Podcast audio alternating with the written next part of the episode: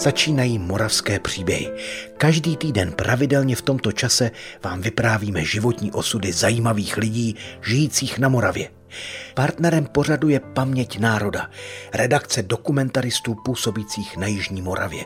Díky nim vzniká unikátní archiv vzpomínek pamětníků, ze kterého čerpáme. No, protože já jsem byl demokrat, přesvědčený od Masaryka a Beneše do dneška, mým, mým nejlepším čtením jsou hovory z TGM od, od Karla Čapka. Ano, a tady toto jsem všechno od mládí pročítal a Mimo to jsem byl e, účastníkem e, v Brně u střední školy dělnické, takže jsou absolvent u střední školy dělnické národních socialistů a všichni tady ti, kteří tam byli, si mě zvolili jako tiskovým mluvčím. Nejmladší četař aspirant Zdeněk Hejmala. A právě tento rodák z České Ubrna bude hlavním aktérem dnešního vydání cyklu Moravské příběhy. Vyprávět nám bude o tom, jak se hned po únoru 48 zapojil do práce odbojové skupiny Rozvodněná Die. Parta statečných mužů tehdy pomohla odejít z Československa více než stovce lidí, které by jinak čekali v totalitním státě krušné časy. Vyprávění Zdeňka Hejmaly zaznamenala Karolina Antlová z Paměti národa. U mikrofonu Českého rozhlasu je Hana Ondriášová. Společně se teď zaposlouchejme do vyprávění o tom, jak se rozvodněná die zrodila a jak fungovala. No, dívejte se, to, to založil Joška Pejskarovi hned po převratu, po puči komunistické strany. Tento tam založil a společně e, se domlouvali na tom s Pocedníkem a s Blicháčkem. Já jsem se k té skupině dostal tím způsobem, když oni se e, prostě domluvili, Pejskar, Pocedník, Blicháček, ti tři, tak e, uznali, že je potřeba zajistit asilový pobyt pro ty lidi, kteří budou utíkat a kteří se budou v Brně skrývat. No, Přicháček navrhl Pejskalovi, že by měl někoho z Denka Hejmaly, z České. No, podsedník to od, odsouhlasil, ano, a tím jsem se tam do, toho, do té skupiny dostal. Už od samého počátku čtvrtým členem byl nějaký příslušník Tonda, jak se mě hlásil telefonem, ten je jsem vozil první dvě, dovozí ještě v březnu který byli první, tak e, s ním jel Břicháček k nám.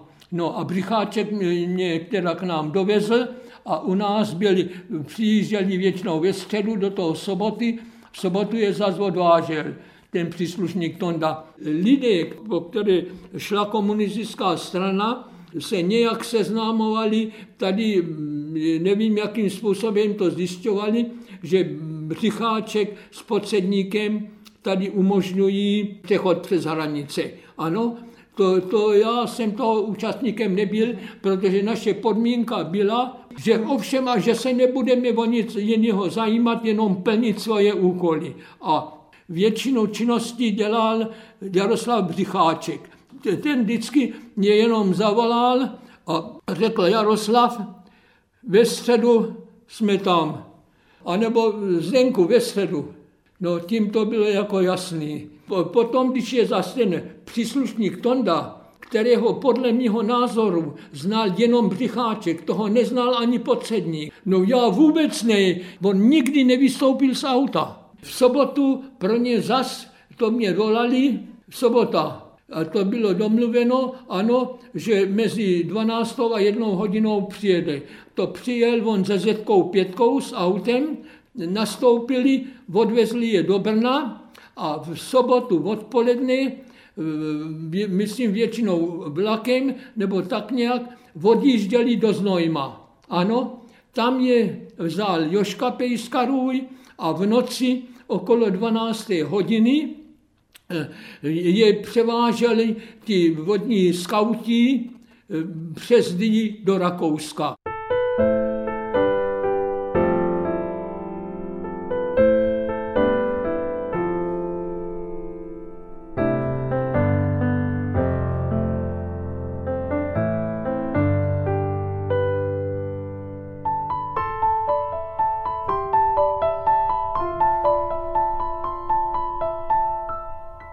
Odbojová skupina rozvodněná Die pomohla odejít ze země 114 lidem.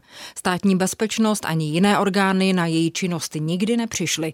Přesto se ale ještě na podzim roku 48 tato cesta za svobodou uzavřela. Josef Pocedník a Jaroslav Břicháček postupně skončili za mřížemi. Stalo se tak ovšem z jiných důvodů. Byli to nejvýznamnější představitelé národních socialistů na Moravě. Rozvodněnou Dii ani při výsleších neprozradili a postarali se i o to, že zmizely seznamy moravských straníků, které by režim nepochybně zneužil. Dokumenty dopravil do bezpečí Zdeněk Hejmala. 3. září e, zatkli e, podsedníka a potom ještě zatkli tady ty další. Jim to trvalo dva měsíce, než zjistili ty další členy toho zemského výboru a toho národních socialistů, protože vniklo STB a policie komunistická do ústředního sekretariátu Národně socialistické strany v Praze.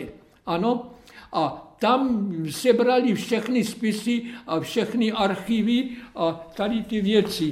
A Břicháček mě s podsedníkem zavolali do Tosky, abych se ještě eh, ten den přišel na sekretariát ústřední do Brna a že pro mě připraví eh, seznamy tady tyto.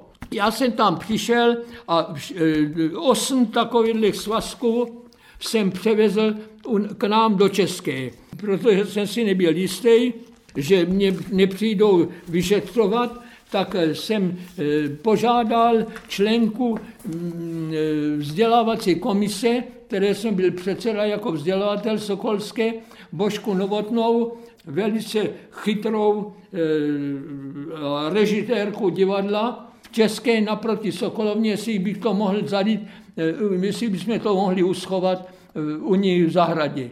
Tak jsme to tam vyryli a dali do té země v igelitu.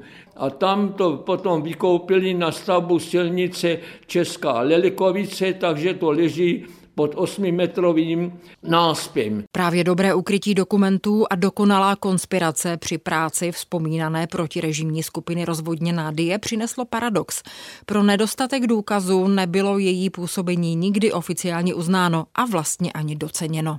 Zdeněk Hejmala však boj za uznání nikdy nevzdal a svých činů nikdy nelitoval. Milí posluchači, jak víte, příběhy čerpáme z rozsáhlého archivu Paměť národa. A ta má své srdce i na Jižní Moravě. Pobočka Paměti národa sídlí i v Brně. Sledujte na webu a sociálních sítích Brněnský institut paměti národa. Navštivte ho a podpořte. Přijměte naše pozvání do klubu Přátel paměti národa. Díky vám zdokumentujeme paměť Moravy. Vše najdete na webu paměťnároda.cz. Děkujeme.